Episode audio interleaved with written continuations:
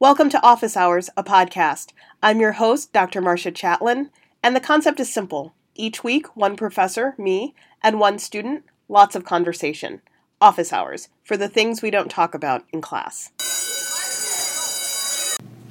Today on the podcast, I talked to recent college graduate Bill DeLaRosa about families and the struggle along the border. Hi, Bill. Hi, Marsha. How are you? I'm doing well. How are you? How's it going? It's going well. It's quite hot here in D.C. and humid. Not like Arizona. I know. This, lie about dry heat, yeah. I don't buy it because it's still awful when you're in any kind of heat. But you're just more dehydrated in Arizona. How does it feel like graduating college? It feels surreal and unrealistic. Starting my internship here in D.C., when people ask me, so are you still in school? And I have to say, no, I'm not actually. I just graduated a few weeks ago or last week. That felt very weird and strange because I wasn't used to saying that, but also thinking about the fact that I'm saying that and what that means, for myself and my family and really the significance behind that statement. About being a college graduate? Being a college graduate, yeah, and saying that and it just sounds so unrealistic. Yeah. Gosh, I'm going to already start crying in this interview. We're going to try to get the 3 minutes. So there's a lot of reasons why I wanted to interview you on the podcast. But the first one, I want to know, what is it like growing up in Tucson and then going to a small liberal arts college in Maine? You just graduated from Bowdoin College. What is that like? It was strange. I'm from South Tucson, which is the poorest side or one of the poorest cities in Arizona. And growing up in that area, it was, I was surrounded by poverty.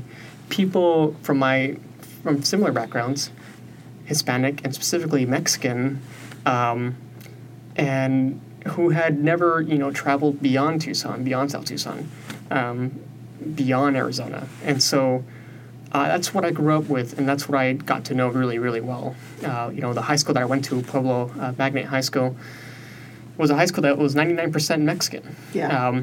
And mainly everyone at that school was probably beneath the poverty line. And then mostly everyone didn't end up going to college, right? Mm-hmm. And those that did went to a local community college or the University of Arizona. And so going out of state was also out of the norm.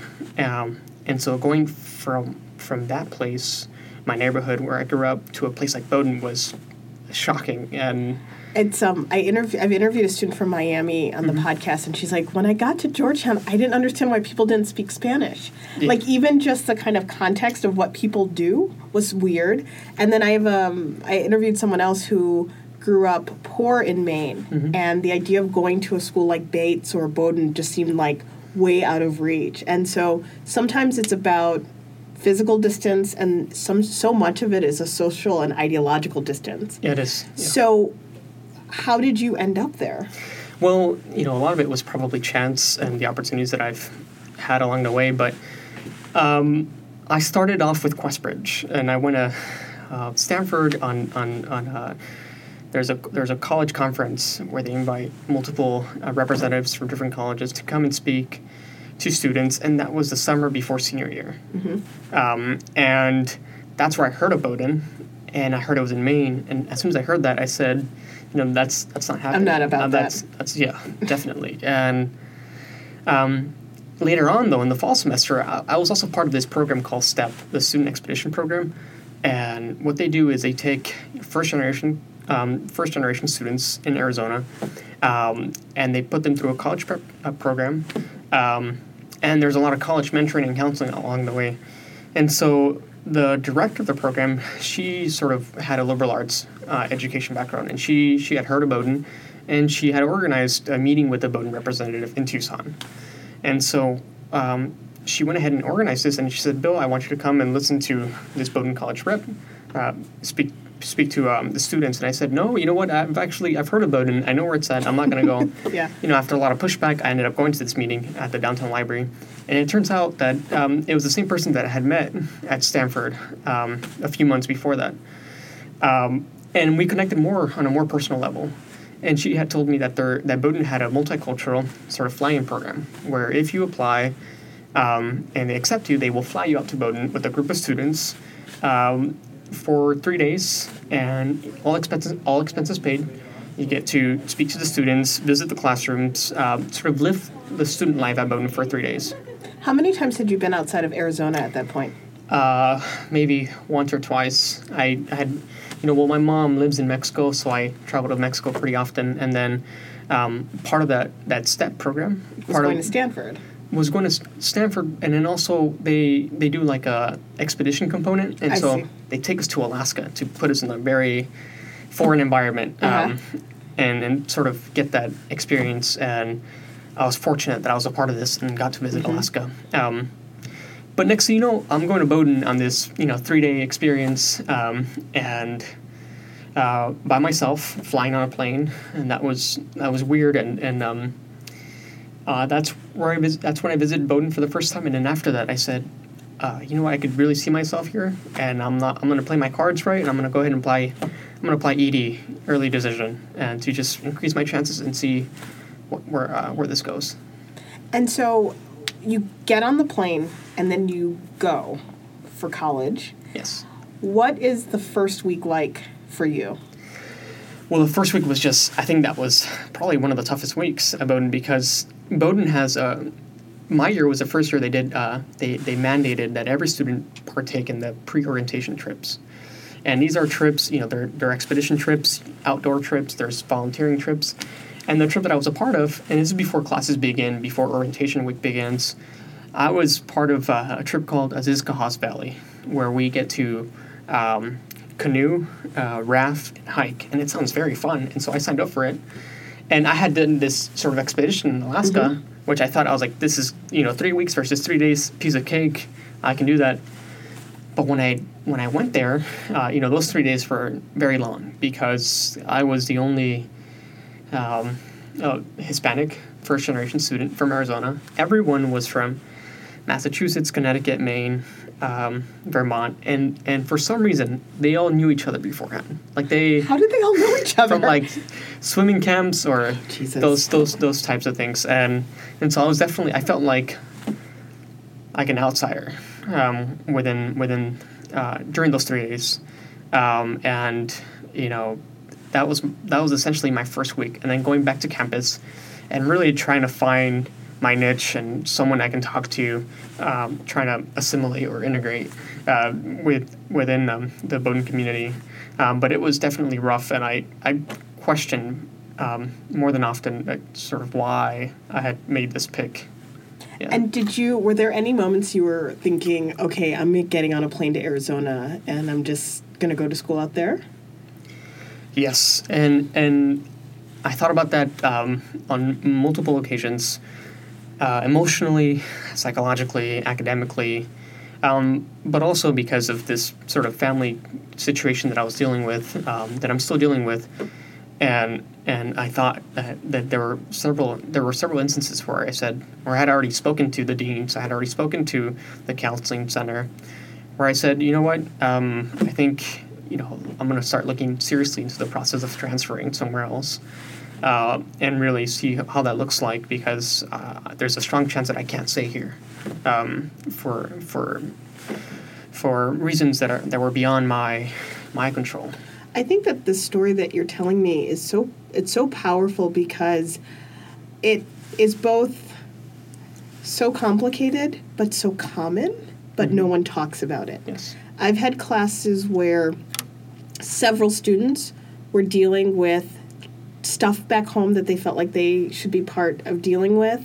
And a lot of it centers around immigration and detention. And this is something that has increased throughout my career. When I first started teaching, I remember the first time a student said that she was afraid that a family member was going to be deported. I was working in Oklahoma, and they had come up with these, these ridiculous laws where they try to deputize everyone to become an ICE officer, essentially. And they say, well, if someone's undocumented, you have to turn them in.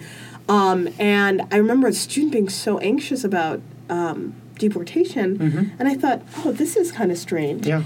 And now in my career, the number of students who are struggling with parents in detention or families with mixed status is now so commonplace. And so part of what was pulling you toward Arizona was the situation with your mom. Can you tell us a little bit about what happened? Absolutely, yeah. So my mom was actually undocumented in the U.S. For the most part of my life. In October 2009 is when she really tried to do things the right way. And she had married my father. My father is a U.S. citizen, naturalized U.S. citizen. I have myself, and three siblings who were all U.S. citizens. And so she thought that there was a viable chance of her becoming a legal permanent resident. And she went through the process. We hired an attorney. And the law stipulates that if you're married to a U.S. citizen, or if you have a child who is also a U.S. citizen and is 21 years old or older, either of them can petition you to become an LPR, a legal permanent resident holder, a green card status. And she thought that was the case. And so my dad petitioned her. Her appointments were set up in Juarez, because when you apply for this, you need to apply from your home country. So this meant that she had to leave the country. She had to leave the U.S. to apply, to go to her interview in Mexico. And that process was actually, there was a catch-22 because in 96 there was a law that was passed that said, yes, this is possible, but for people that are applying from within the U.S., if they have been undocumented for a certain length of time, then by leaving the country and applying for this, they're going to be barred for an X number of years. And it's 3 years if you are in the U.S., without papers for more than 6 months but less than a year, and it's 10 years if you're in the U.S. for more than a year, undocumented. My mom had, in fact, been in the U.S. more than a year, undocumented, and so she was barred for 10 years, and she had no idea that this was going to happen. Actually, today, immigration lawyers advise their clients not to go to these things because they're self-defeating. And now there's actually a waiver where, families can apply for it, and they'll know ahead of time if they're going to be barred or not. Back then, there wasn't that. So my mom ends up being barred in October 2009 for 10 years. And she tries to appeal the process. Appeals are almost impossible. And that didn't go through. My father, today he's 83. Back then, he was in his high 70s. But my father is very old, and he's gone through multiple health issues. After my mom was barred from the U.S., from her home and her family, a few years later, my dad gets a stroke, and really his health is just declining. But, my mom, there's still this issue where my mom can't come back to the U.S., and so that's what I was dealing with throughout high school and college, both taking care of my siblings and my dad, who's aging and very sick, and really requires professional help. And my older brother, actually, because I have an older brother named Jim, when my mom left, our household experienced a blow in our income. And so Jim ended up joining the Marines and to try to provide some sort of stable income to our family. And really, I became both the nurse, the cook, the mother, and all that stuff for my siblings, my younger siblings. My little brother was 4 at that time, and my sister was 9. And while all of this is going on, you're in high school. I'm in high school, yeah. Who at school is helping you? Many people didn't know to begin with that this had happened. I think little by little, teachers started catching on, and my counselors, and because, I would show up to parent-teacher conferences by myself. And that's when people started asking, like, Bill, where are your parents? Or I remember one instance, that following Thanksgiving after October, when my mother was barred, they asked us, they asked me, Bill, what are you doing for this Thanksgiving? And I said, I have no idea.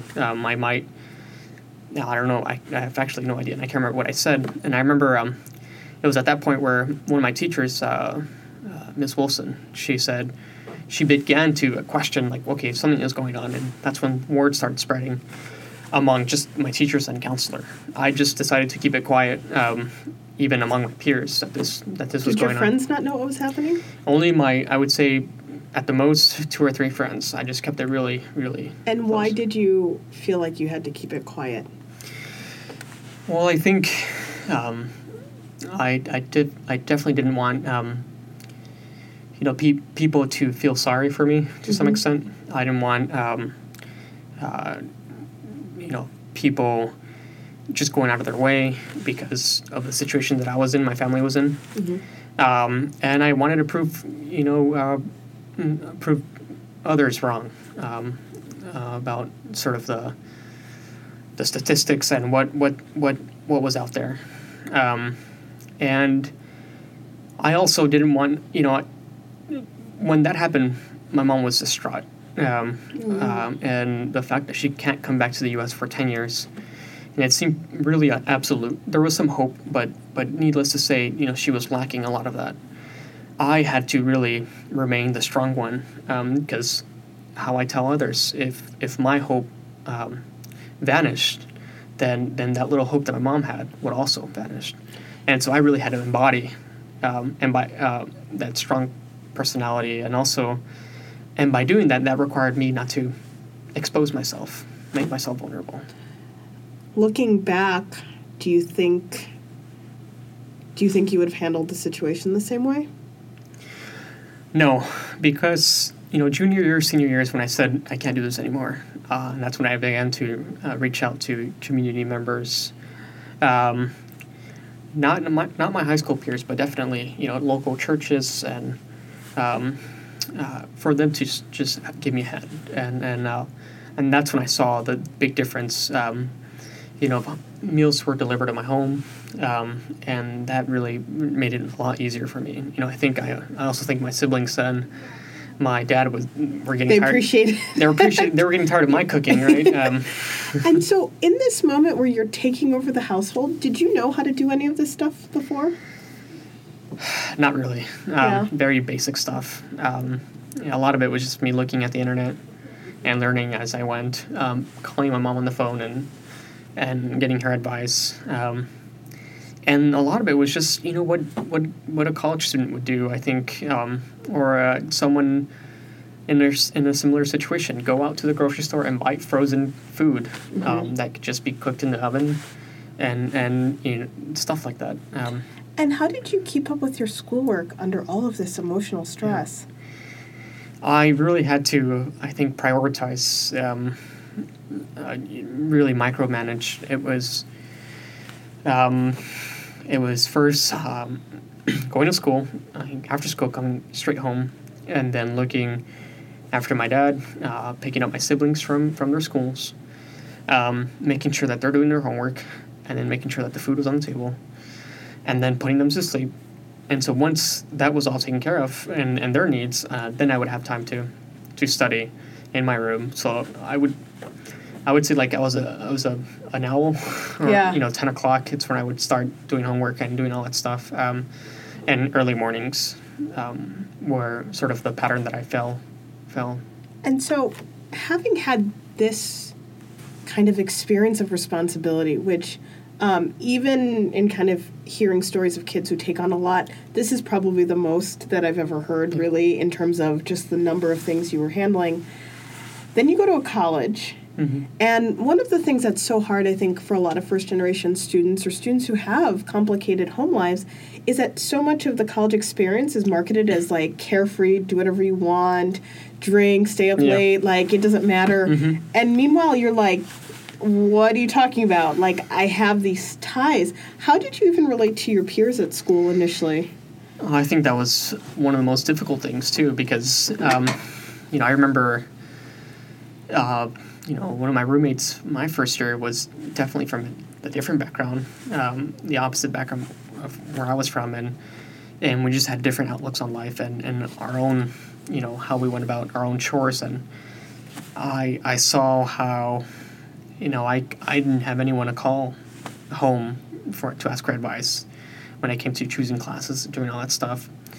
Even, dressing for an interview or those things. And my roommate was that person who did have those resources and could always just call his dad and ask, how do I do this? How do I do that? What should I do? How should I introduce myself? Those kinds of things.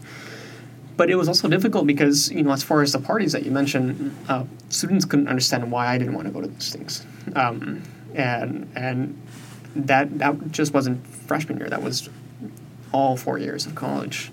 You know, senior year was, Bill, just take a break, like, go out, enjoy yourself. And so, but it felt weird because I did end up going out a few times, but I felt, again, you know, some people talk about this, and by the end of the fourth year, it was really, you know, feeling like the outsider within, how I, you know, I was very much a part of this community, but still outside the bubble. And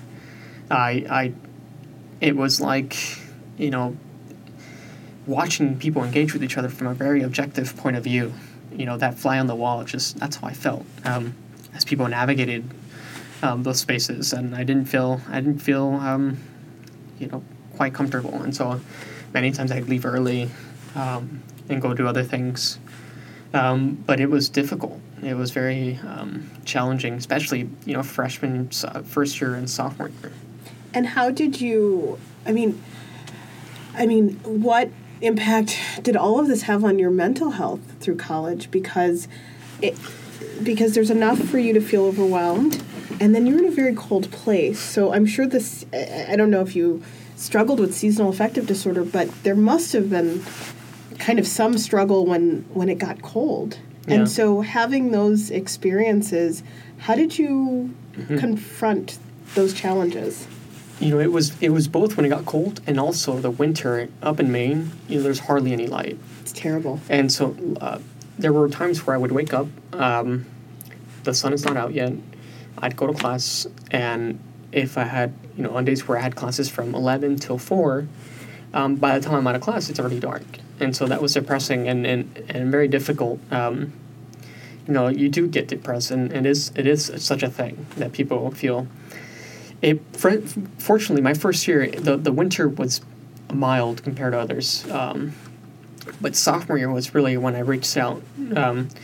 And it's something very similar happened between high school and college, right? Not reaching out for help until the very end. But it was sophomore year where I said I need help. And it was because, you know, sophomore year was when Jim, my older brother, was deployed.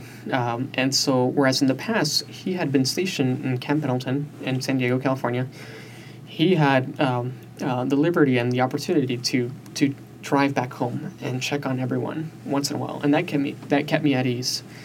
All of a sudden, he gets deployed, and we lose communication. There's not that physical presence. So, fall semester of sophomore year is really me worrying about what's really happening back home, and being in two places at the same time. And both, you know, the courses that I was taking were challenging, and, you know, one really, my grades were slipping, and really to the point where I had a petition to withdraw a class. And I went through that process, and I sought counseling, and, you know, I felt, to some extent, you know, worrying about my siblings and what they were eating, right? Because my little sister was who filled the shoes after I left, and she was 9 when my mom left, so she must have been maybe 11, 12 at that time. And I knew she was the one doing the cooking and doing all that stuff, and I was really worrying about what they were eating, well, my little brother, how what he was getting, and I began to feel, you know, guilty. That Bowdoin, a place that serves great dining food. Well, it's weird. If you don't grow up with, like, a lot, and then you go to a buffet every day, it feels very weird. Yeah. And, you know, I by no means did I grow up with the same challenges as you did, but we didn't have money for, like, endless groceries. Right. Who has that? I remember you'd go to over a friend's house with junk food, and it was like, oh, my God, these people buy chips? Like, this is amazing. They must be rich. Right. Never had chips, right? We had food, but not in those quantities, exactly. Right? Exactly. And so when you go to college and there's just so much food being wasted, it feels like a crime. Yeah. And there was a lot of food of that, and I knew I was getting 3 meals a day and very good food, and so it was all those feelings combined that really kind of funneled, and I was, they're all sort of, I was very much inculcating all those things at once, and fortunately I was able to appeal that class and got that out of off my shoulders, but it was, you know, there were several times like that. Now, never mind the times that my father, would end up at the hospital and I would have to fly back home. How often were you flying back home during the school year? During the school year, at least 3 times, probably. How did you find the money to fly? Fortunately, I was... Bowdoin really supported me throughout this process, uh-huh. and so they had sort of like an emergency fund. Excellent. That they provided, and that really helped me, and they really worked with me, I think. And so you're going through all of this. Mm-hmm.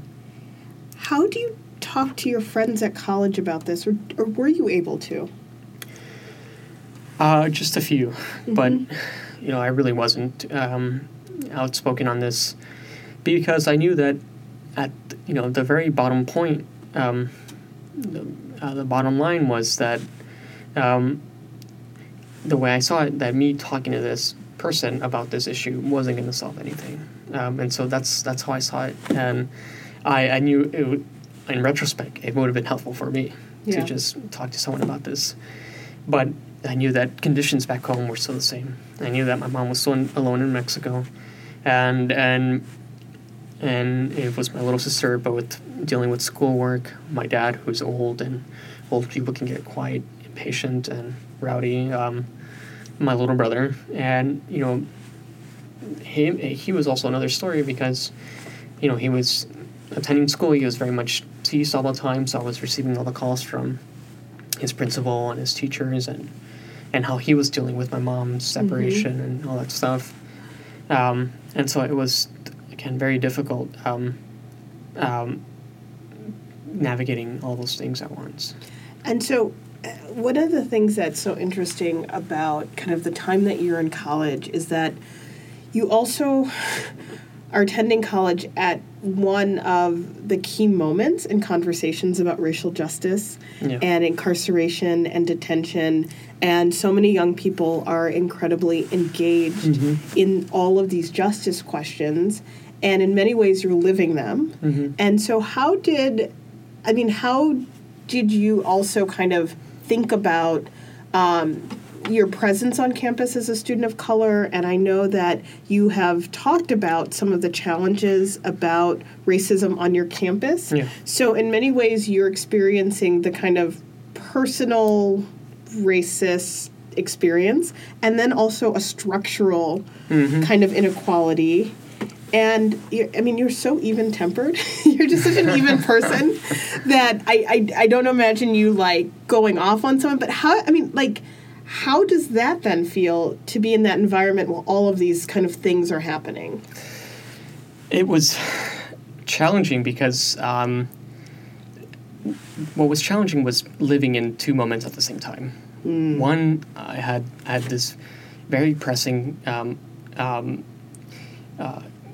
thing going on back home that I really had to focus all my energy and time and even why I was at Bowdoin was because of them, right? And the idea was I was going to go there, get my stuff done, and then go back and help them. So I was devoting almost all my attention to them. But then all of this stuff is happening, and really finding the balance between the two was difficult. And needless to say, something my mom always told me and my dad was, when you go there, actually wherever space you enter, just keep your head down and don't ask questions, don't stir up the pot, and just finish and come back in one piece. And so that was my experience, first year, sophomore year, and junior year. Well, junior year is when I started becoming more vocal, but first year and sophomore year, things were already happening mm-hmm. around the nation. They were happening on campus. I remember those first 2 years, there was this party that was held back at my school, back at Bowdoin, where the lacrosse team, they lived at a place called Crack House. It's an off-campus built housing. And is it called that, or do they call it that? It's a nickname that was attached to it. I'm not sure, actually. I don't know where it comes from, but that's essentially... Something racist. We don't know, we don't need to know the origin story, but we know it's something terrible. But continue. Right, and so they would hold this annual event called Cracksgiving that happened during Thanksgiving, or near Thanksgiving, where people. So they made more racist, already racist holiday, but continue. Right. Sorry.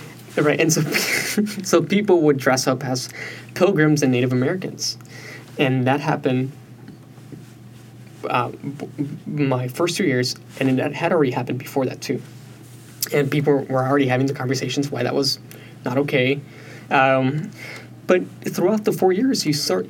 I think what I was feeling, other students were also feeling, right? That and what we've been told, we were also trying to resist that, right? Keep your head down, don't question anything. But what you start seeing is that, starting sophomore year and then junior year, people would start becoming more vocal, and they've had enough of this. And so educational sessions are being held. People are being reprimanded. And the lacrosse team does it again sophomore year. More educational sessions are held. And so it was more like a slap in the face, right? Junior year, I think, was the last year to happen. But then my senior year... fall semester. This time it was the sailing team that did something wrong. And they actually had a themed gangster and rap party. Good. Because you know what? It can't just be like you can't. Right. Right. It can't just be because no one can control themselves. Right. No matter how many times these parties get blown up on Facebook and on Twitter, and everyone makes it really clear just how racist and terrible you are. Right. It's like, you know what? I'm going to have a party. Let me make sure to just go deep dive right back in there. Right. Exactly. And so... you know, people, they wear cornrows, they do all that stuff. And what they do, you know, they take it from the apartment where it was happening, and they take it outside, where the public space is.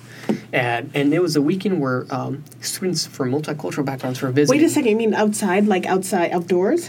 They took it from inside to the dining hall where... Wait, what? Yeah, we're students. Wait, time out. I've got so many questions. Yeah. They did this in the dining hall of the college? It's sort of college? Like... Bowdoin has this thing called Super Snacks, where they essentially offer food at late hours, Thursday, Friday, and Saturday night, from starting around 10 till 1 in the morning. Okay.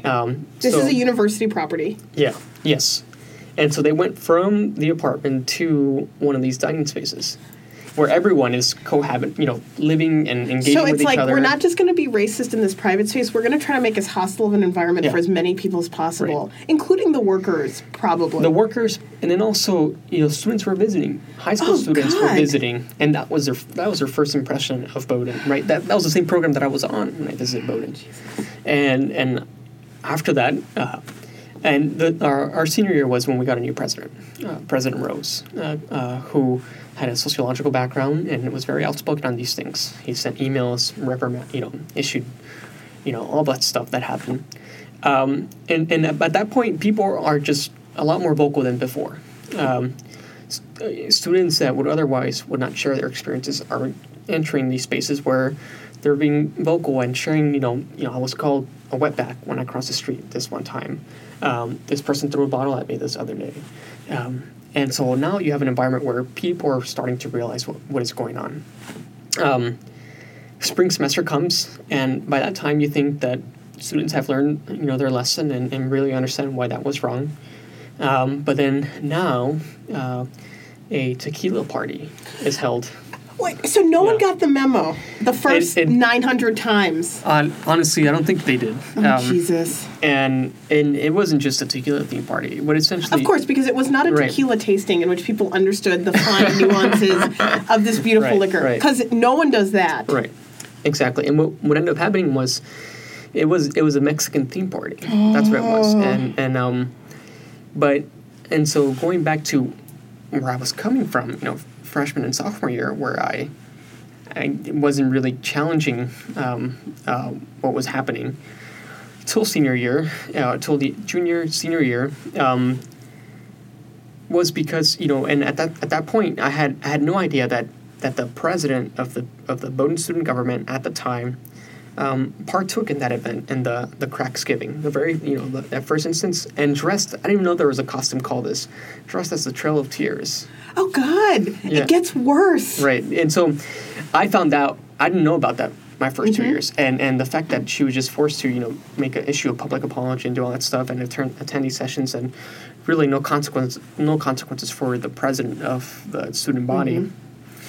Were put in place. I found unacceptable, and I found that out senior year, mm-hmm. after the tequila party, and I found that out after two Bowdoin students were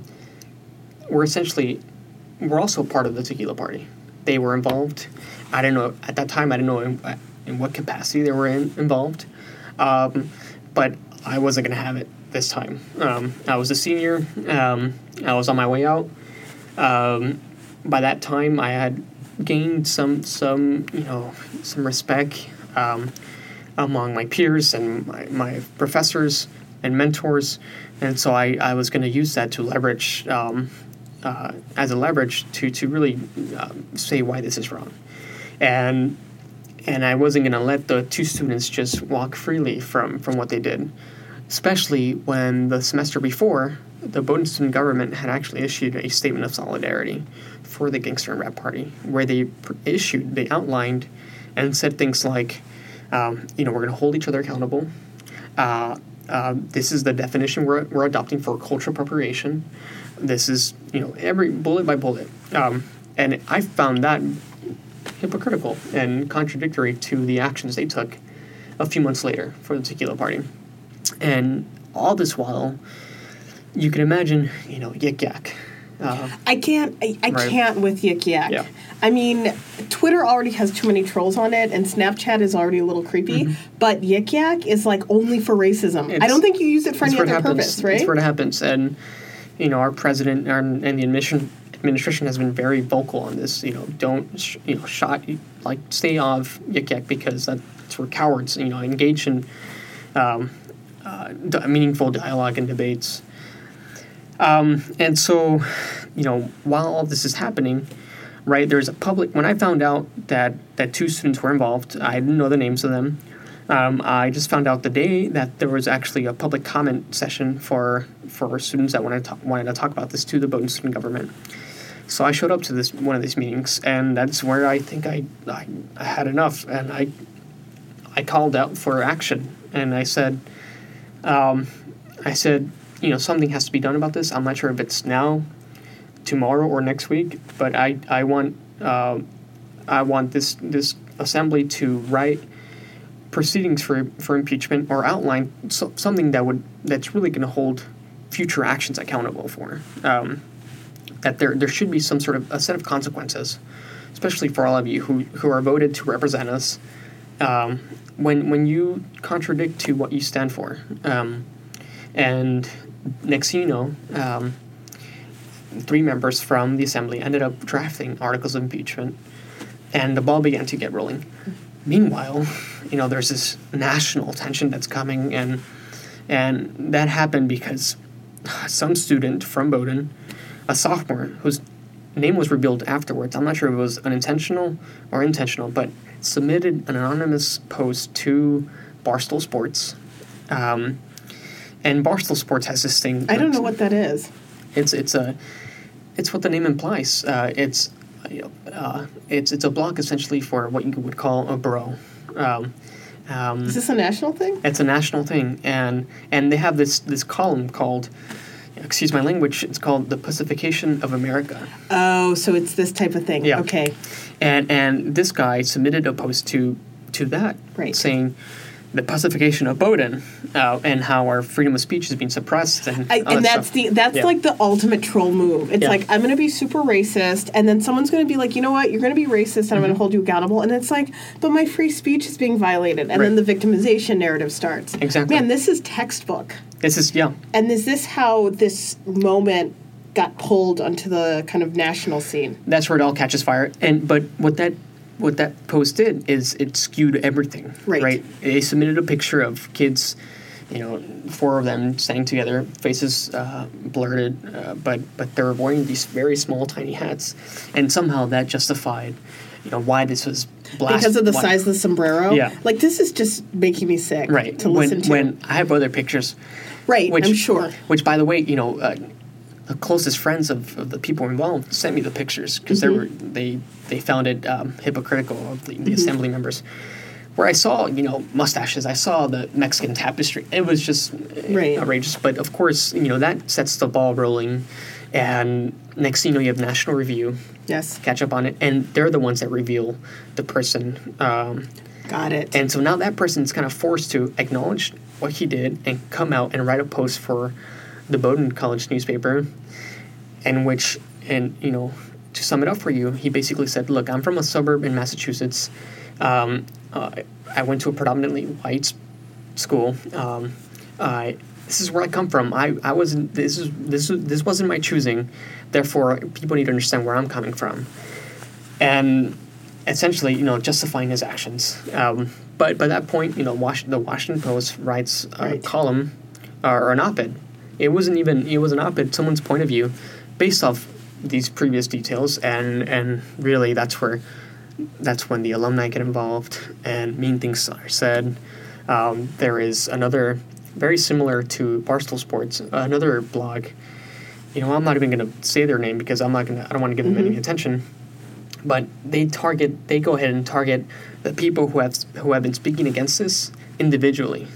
Were you a target in this? Yes, because my college newspaper would write, you know, every week what's going on, and they would talk about the students that are voicing concerns. How does it feel for you? Because part of me feels like, oh, you've been through so much more than this, like, garbage. And on the other hand, you know, you're 22 years old and you're just saying, please stop being racist. Like, I'm not just asking you one thing.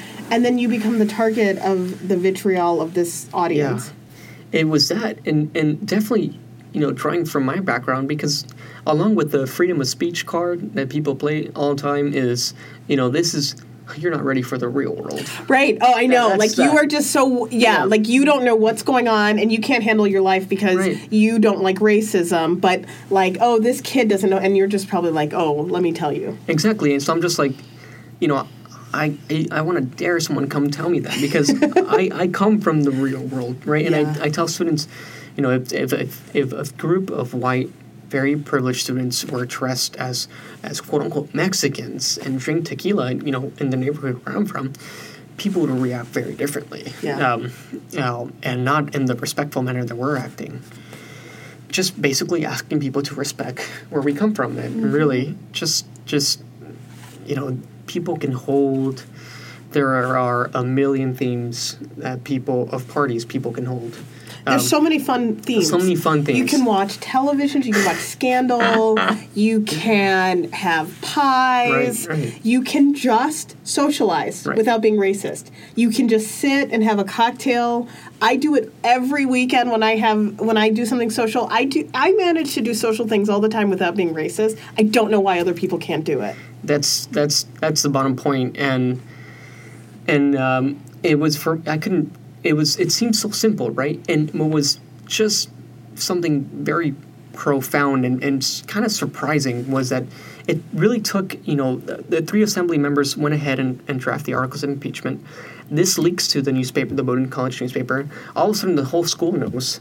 All of a sudden, there's a call to action on Yik Yak. Right. You know, and the next public comment, the whole school shows up. Right. Whereas in the past, it was just a group of students of color who were just, you know, fantastic characters. Attending the educational sessions, doing all those things. All of a sudden, the whole school's there. And that was a very interesting moment because it really took the possible impeachment of two students to get everyone there. And they weren't going to be expelled. And they weren't going to get expelled. They were just stepped down from the assembly because of the damage you've done. That was it. It was a basic thing to do, just accepting your responsibility. And so people were there, and it was going back and forth. And really, you could see the tiny corner of us. I got there a little bit late, so I was standing in, I guess, the group where I shouldn't have been standing. So when I spoke, there was this picture that was snapped where I am like speaking, and everyone, you know, because I'm in sort of the opposing side, people are just like looking at me, like, what is this guy saying? Well, let me ask you this. So this is fascinating to me because when you walked in, you were like dressed in internship dress. You're very professional, and so I imagine that the misreading of who you are and where you're from happens a lot, either in this space or another space. I mean, you look like every other privileged kid who goes to a fancy college. Yeah. And so when people bring those assumptions mm-hmm. about you, how do you even mediate the what do you want to just be like, oh, you have no idea? Or do you like, fine, you can think whatever you want. I'm going to keep it moving. Because I think increasingly as you move in these different spaces, your story is so clear front and center in your heart mm-hmm. and in your life. But what other people see is so different. Right. Or what people want to see. I mean, to hell with them, right? People want to see what they want to see. Right. It's definitely, it's code switching. It's mm-hmm. sort of what I think I've learned. Growing up in South Tucson, who you're around, how people judge you by first impressions, and then going to college at a place like Bowdoin, I really had to, because I struggled with both being that outsider. So I had to learn the ins and outs and see how people dress and to, on the one hand, me trying to feel like I belong in mm-hmm. this space, but at the same time resisting that. Yeah. And I didn't feel comfortable until maybe sophomore spring when I said mm-hmm. You know what, I could just dress however I want, and that's all that matters. Yeah. And for me, that was if you ask any student at Bowdoin, they would tell you that I like to wear jeans and a tucked-in shirt. Mm-hmm. That's what I wear. And that's what I felt comfortable with. But here in DC, right? It's strange how, how you mentioned that people who get to know me would never sort of get to see, or won't understand without getting fully to know me, where I come from and what I've been through, and that's very both eye-opening because throughout college there was this article that was published about my family. It went on NPR, and then the school did something about it, but where they discussed my family situation. Mm-hmm. And when it's made public, all of a sudden, the whole school knows that. How did that feel? It felt strange, and to the point, where all of a sudden they're like, oh, this person who we thought was probably privileged because how he dressed and how he looked, light skin, comb hair to the side. We had no idea that our very own peer at a place like Bowdoin in Brunswick, Maine, is going through something like this, right? Because that in the news and all that stuff could feel so distant, right? When we refer to these issues by the numbers, mm-hmm. we're alienated from what's happening, and I think for many people, this was the first time where they're engaging with, wow, this is what's happening all over the country. And for me personally, it felt weird because I knew that now something that I wanted to keep a secret mm-hmm. Was out there. How do you control that? Because one of the things, I don't know if you remember this from when we met at Truman Camp, mm-hmm. we do a panel about identity. And we talk about how when you win a prestigious award, everyone starts hijacking your story, mm-hmm. and you don't even know who they're talking about anymore, right? In many ways, I mean, you're definitely an incredibly admirable person that I think everyone should look up to and worship. And at the same time, right, you're like, I'm Bill, who, sometimes I'm awkward, and then I have to, do this, and mm-hmm. I'm the guy who, calls my little sister. When that story starts to kind of lead, how do you take that back? Because I think it's something a lot of very talented students of color go through, right? When the communications office gets a hold of who you are, and then it gets weird. Yeah, it got weird, and I try to stay grounded. I try to see the positives in these stories that were coming out. I always made sure that they ran the stories by me first. And had my input in those stories and mm-hmm. really talked about, if they're going to talk about my accomplishments or the award that I got, I want them to also talk about why I got the award, right, and the stuff that I've been doing, the immigration activism, the stuff at the border, the tragedy and the crisis that's happening in southern Arizona and how policies are creating this, right? So I essentially made them mm-hmm. Shed light on these issues. And I really took each of these moments as a way of promoting my own agenda and really informing the public, both at Bowdoin, but then on the other side, right? You had NPR and these other mediums also going in, and for that was a moment for me to to, again, and especially in the time we're living in, where there's a lot of sort of anti-immigrant racism and discourse, tried really to humanize this issue and put a very different spin on it, and why this is why we need immigration reform, and why this is happening, and the damage it's doing to children like my little brother. And so I took those moments as a way of informing the public and making sure that the communications office just didn't do it for their own benefit, but seeing what the positives that can come out of this. And essentially, you know, there were things that came out of this that I thought would never come out of. Like what? You know, for instance, besides the basic gist of public awareness of the issue, two, I had people messaging me on Facebook, emailing me saying, you know what, Bill, I actually, both my parents are here undocumented, and your work and what you've gone through and where you're at right now give me hope, and they inspire me to also keep pushing, right? And those were moments where I felt replenished, and then I saw that there was an extra layer of meaning to doing this. How did you talk to your mom about your graduation? You know, well, Bowdoin actually streams the graduation live. Oh, did she get to watch? Yeah. Oh, my gosh. So the night before, I was speaking to her and her neighbor, who is a U.S. citizen but lives in Mexico and knows some English and knows how to use the Internet. My mom cannot use the computer, any technology. And so I'm speaking to both of them, and I'm saying, all right, this is the link, you know, go to this. Are you trying to think about, like, the Spanish word for streaming? Streaming, yeah. Yes. I'm, like, saying, aquí está el link, you know. And I'm saying, you know, at this time is when the video should start playing. Just go to the link and be patient, and doing all that stuff over the phone. And they said, all right, we got it. This is, you know, what I kind of cross-checked. I was like, what do you see at top? All right, Bowdoin, what do you see on the right? What tabs? All that stuff. And I had faith that I was hopeful that the next day everything was going to work according to plan. And I remember calling my mom early in the morning, to make sure that just to get her blessings and really making sure that everything was set up in place. And there's a 3-hour difference, right? So it was very early on our side. But sure enough, I went through the whole proceedings, the graduation, and after everything was done, I get a call. And it's my mom, and she says, I saw you. You know, I saw you. I saw you give your speech. I saw you get your diploma. And that was very exciting, you know, yeah. It's really beautiful. I wish someone could, like... Oh, gosh. I wish someone could take a picture of my mom watching. Yeah.